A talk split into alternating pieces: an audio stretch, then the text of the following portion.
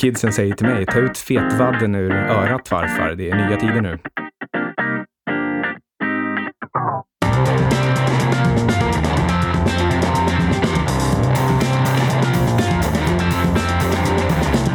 Hej! Du lyssnar på 25 minuter med Syding och Sundström. Det är jag som är Carl Mikael Syding.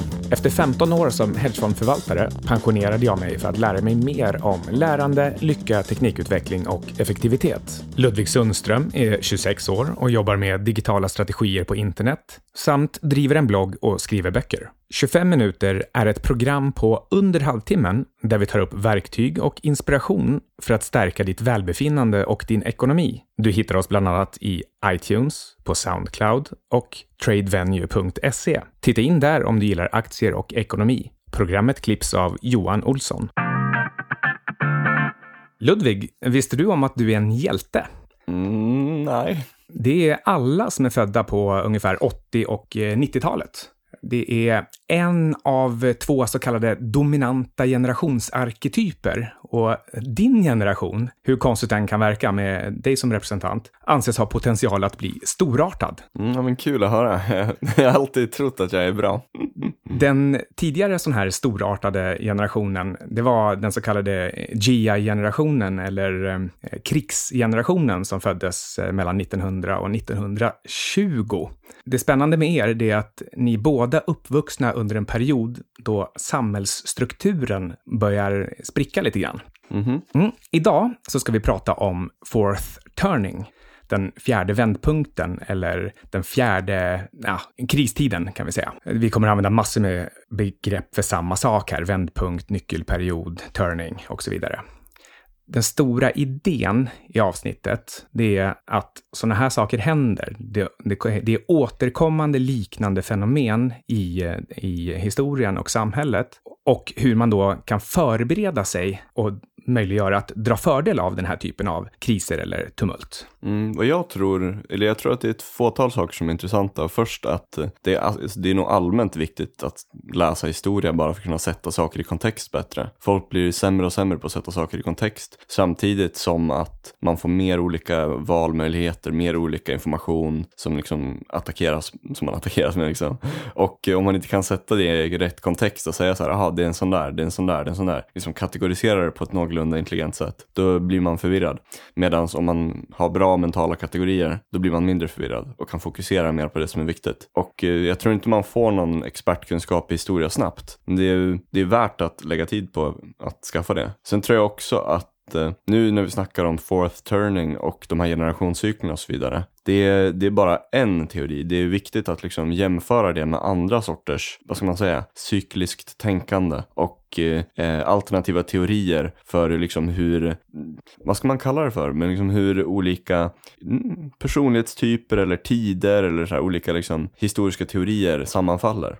Okej, okay. i The Fourth Turning så eh, det viktigaste begreppet där, det är samspelet mellan generationer, roller och samhällsklimat. Men vill man korta ner det ytterligare så säger man att det är bara generationer och eh, samhällsklimat eller tidsanda. Enligt författaren till Fourth Turning, Howe, den ena författaren, så finns det fyra generationstyper och fyra typiska samhällsklimat. Och det är de han då kallar för turnings. Det är den fjärde turningen, eller nyckelperioden, som är intressantast. Och varför är det så? Turnings, de uppstår när de här fyra olika generationstyperna med sina respektive karaktärsdrag upptar de fyra olika typiska rollerna i samhället enligt ett visst mönster. Om vi kallar dem för generationstyp 1, 2, 3 och 4, när de är respektive barn, unga vuxna, medelålders och eh, eh, lite äldre, då är samhället redo för stora förändringar. Det här sker ofta i form av kriser, krig, störtande av gamla institutioner och bildandet av nya.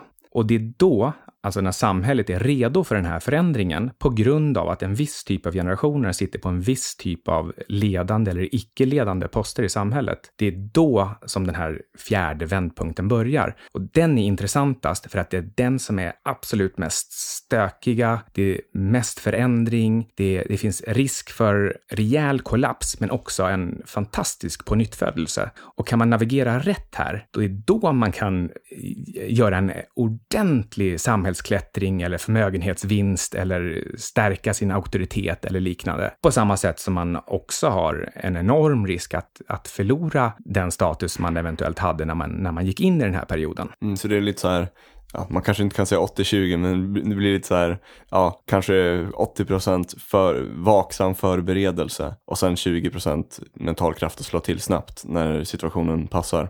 Om man ska liksom göra det praktiskt. Och jag, jag kommer att tänka på en till sak. Nu är det här extrempunkter, men hur skulle du jämföra det här med eh, den, den så kallade gradvisa förändringen som händer hela tiden? Som också är en en, eh, ett resultat av generationssamspel. Du vet det här, eh, så här att okej, okay, en generation eller några personer som är äldre, de, de lär sig göra någonting på ett sätt. Sen kommer något nyare sätt med, kanske så här, typ använda nya program på internet. Så använder inte de här äldre personerna de nya programmen så blir de mindre effektiva på grund av det.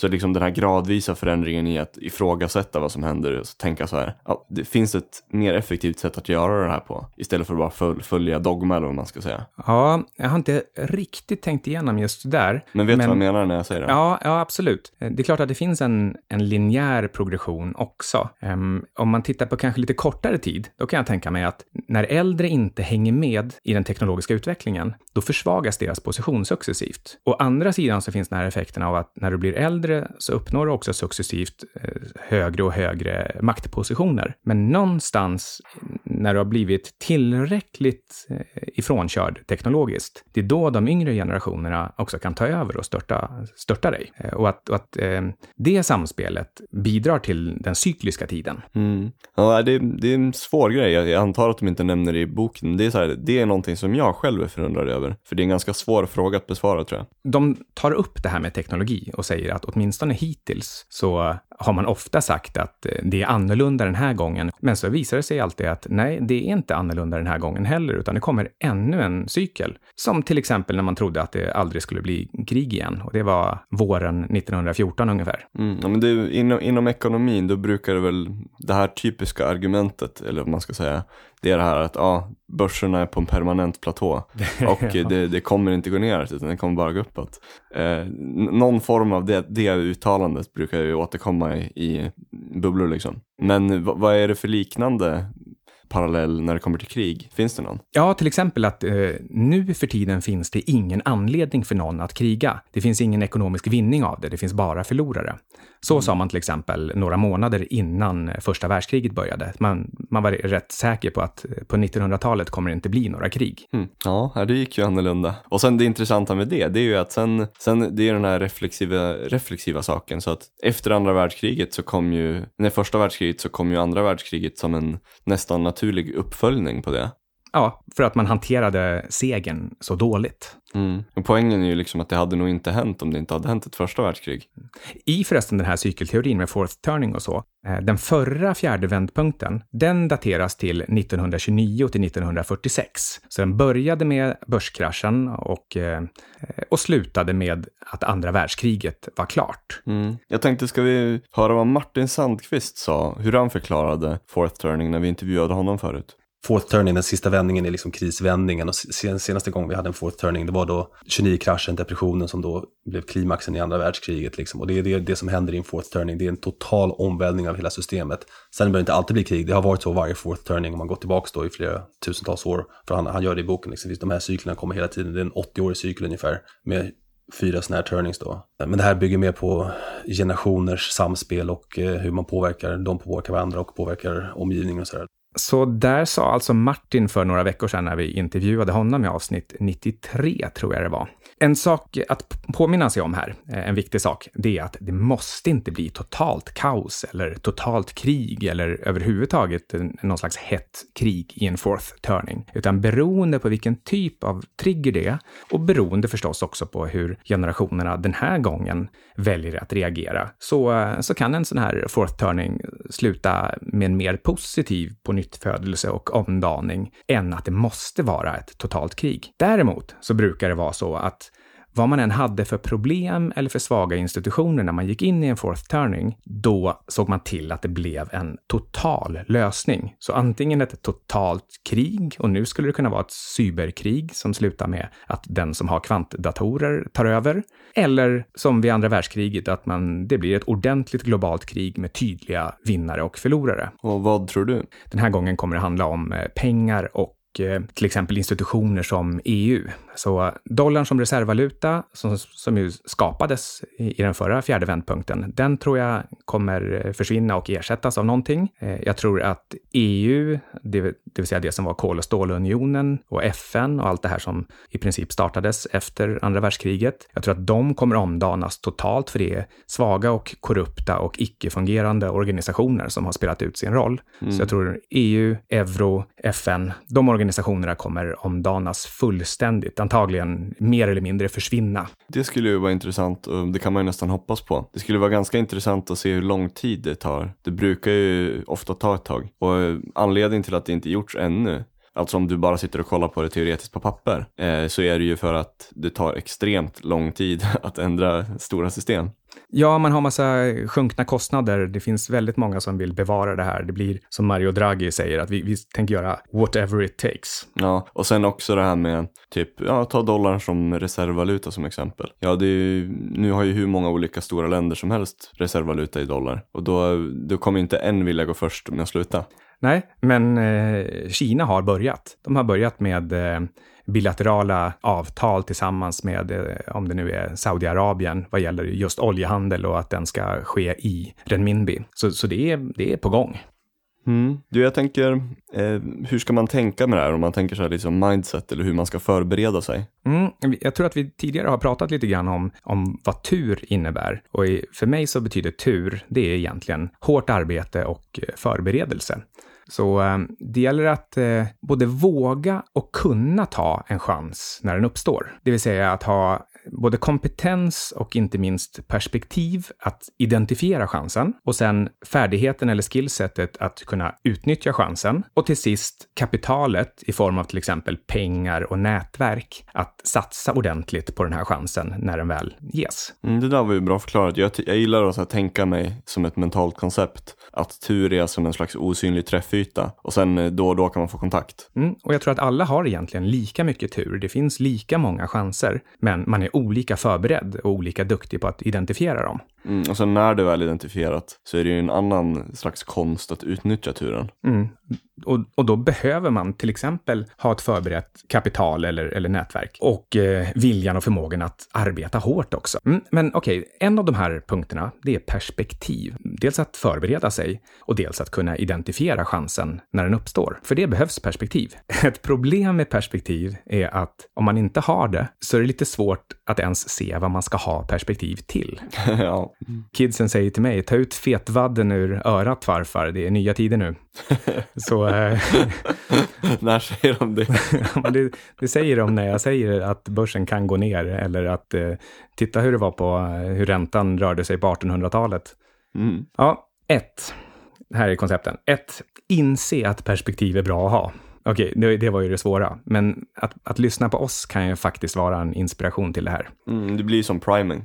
Två, läs en massa för att få det här perspektivet. Alltså läs eh, böcker om cykelteorier, läs eh, historia, historiska biografier, läs histor historia överhuvudtaget, umgås med folk som inte är i just din ålder och eh, sociala bakgrund. Tre, Använd också det här perspektivet för att förbereda dig, enligt det vi sa innan. Bygg upp kapital, identifiera vilka signaler det är som skulle kunna vara viktiga, som skulle kunna visa på viktiga förändringar och, och kommande hot och möjligheter. Så hitta de här signalerna och bevaka dem lite lagom lågintensivt. Mm. Det är två saker där för mig att tänka på. Och först att Eh, alltså det är helt underliggande i vad du säger när du säger perspektiv liksom. Det är helt underliggande då att eh, du inte kan behandla alla tider och alla tidpunkter och alla möjligheter som kommer på samma sätt. Utan du måste kunna se att vissa är mer viktiga än andra. Det, det är egentligen självklarhet.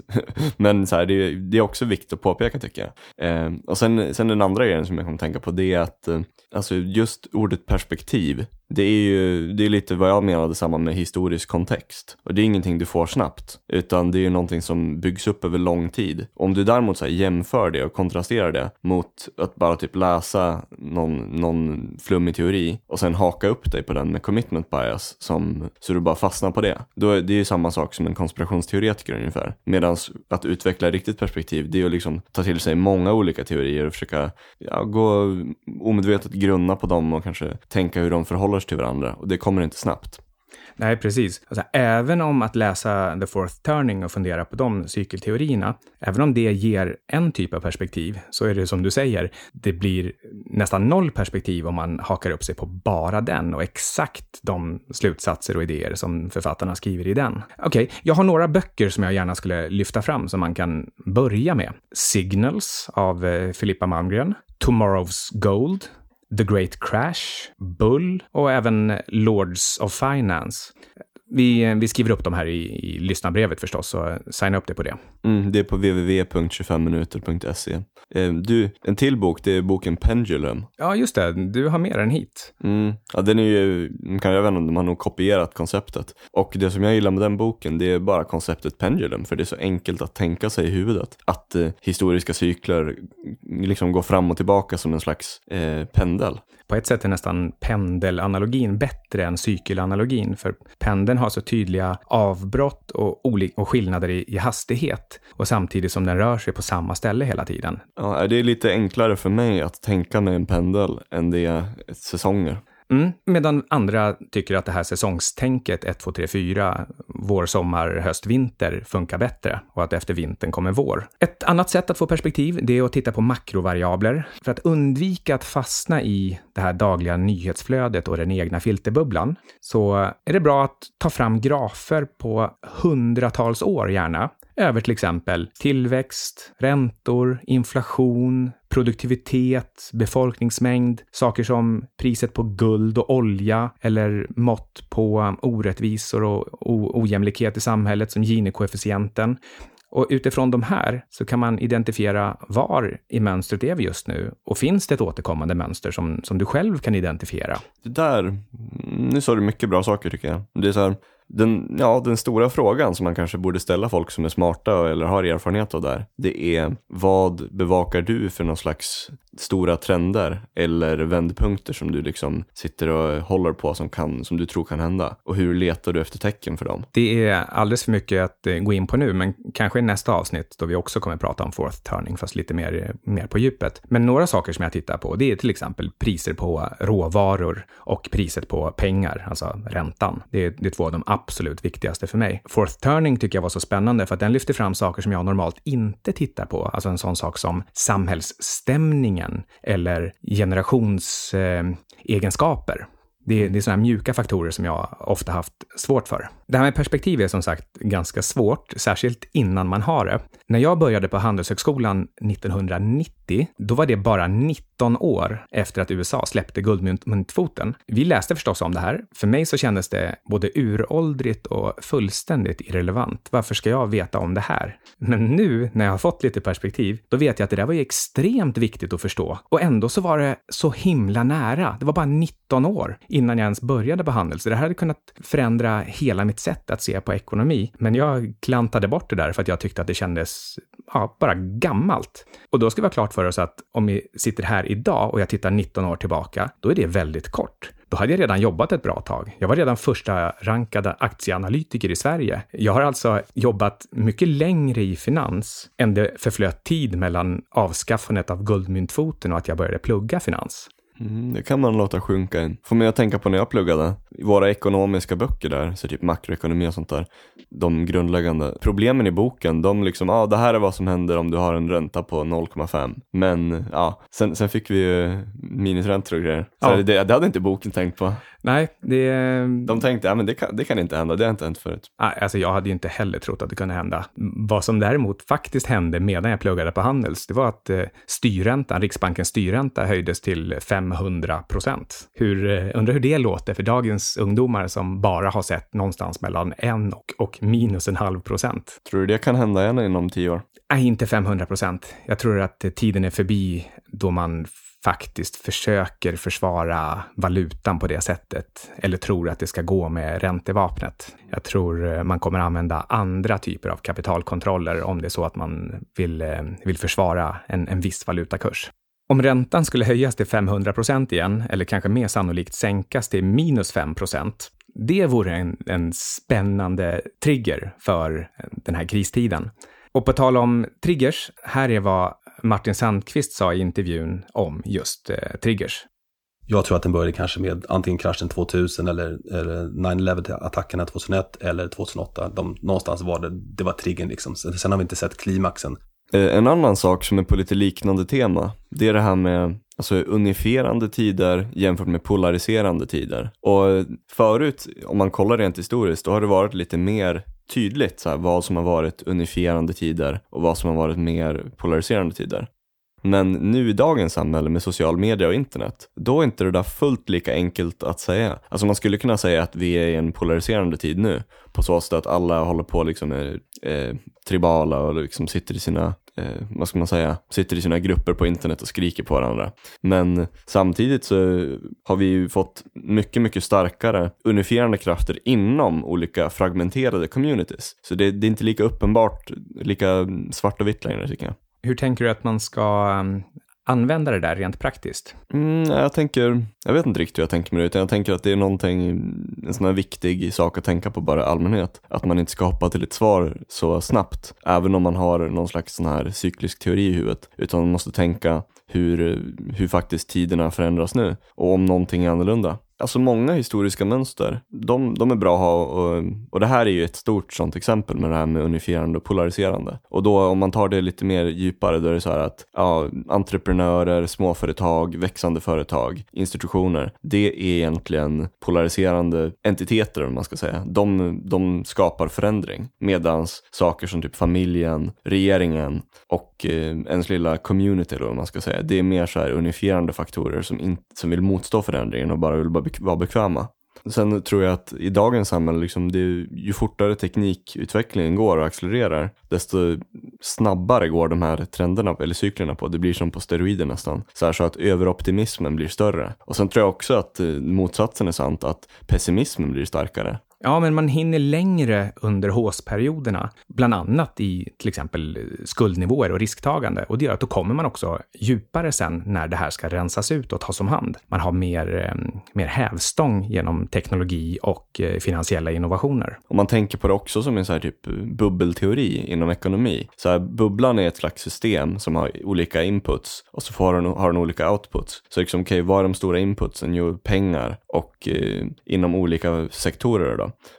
Och eh, nu via social media till exempel och internet, då kan du få bättre communities som liksom poolar in pengar där. Kanske så här nya, en ny kundgrupp av investerare kommer in på marknaden. Typ tjejer och pensionärer i det, i det här fallet, då tycker jag det verkar vara ganska uppenbart. Och då blir det såklart mer pengar i ekonomin och då, då höjs saker mer. Ja, intressant. Alltså bara för att penningflödet ökar, inte nödvändigtvis för att det, det ligger någonting sant i det, utan det blir bara en självförstärkande effekt där av att mer pengar får in. Och så folk tror tror att de har rätt så de blir reinforcade och tänker jag hade rätt så då sätter de in mer pengar. Så det är, det är psykologiskt, inte liksom value investing.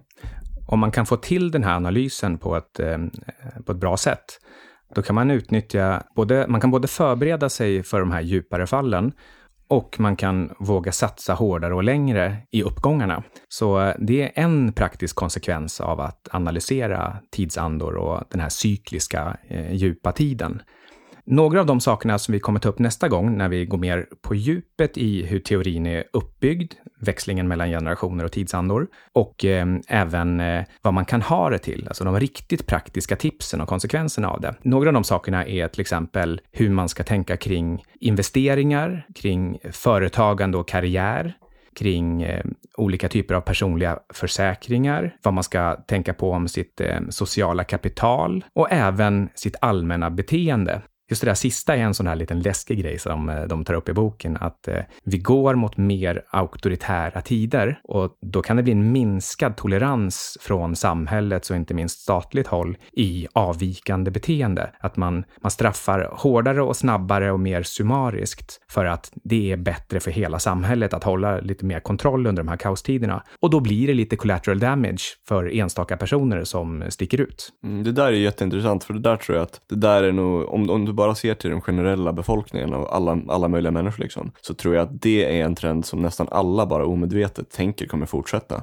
som inte kommer brytas. Eh, när det gäller till exempel investeringar så pratar de om att diversifiera, för under sådana här eh, kaotiska tider så vet man inte vad det är som kommer funka eller vad man kommer få behålla och då gäller det att ha många olika ben att stå på. Och en variant av det, det är att eh, om du står och funderar över vilken typ av utbildning och färdigheter du ska ha, så efterfrågas och värderas generalister och eh, ledare mycket, mycket högre i den här typen av tider än specialister. Specialister funkar och kan ägna sig åt sina specialistkompetenser när det är lugna tider och förutsägbara tider. Mm, det där tycker jag vi pratar mer om i nästa avsnitt. Det här fick mig att tänka på en sak som Martin sa i intervjun. Han sa att i sådana här tider då är det väldigt viktigt att tänka på return of your money snarare än return on your money. Ja, det var allt för idag. Kom ihåg att lyssna på nästa avsnitt också då vi fördjupar oss i eh, The Fourth Turning. Titta in på tradevenue.se om du har lust och det här klipps av Johan Olsson. Tack och hej! Hejdå.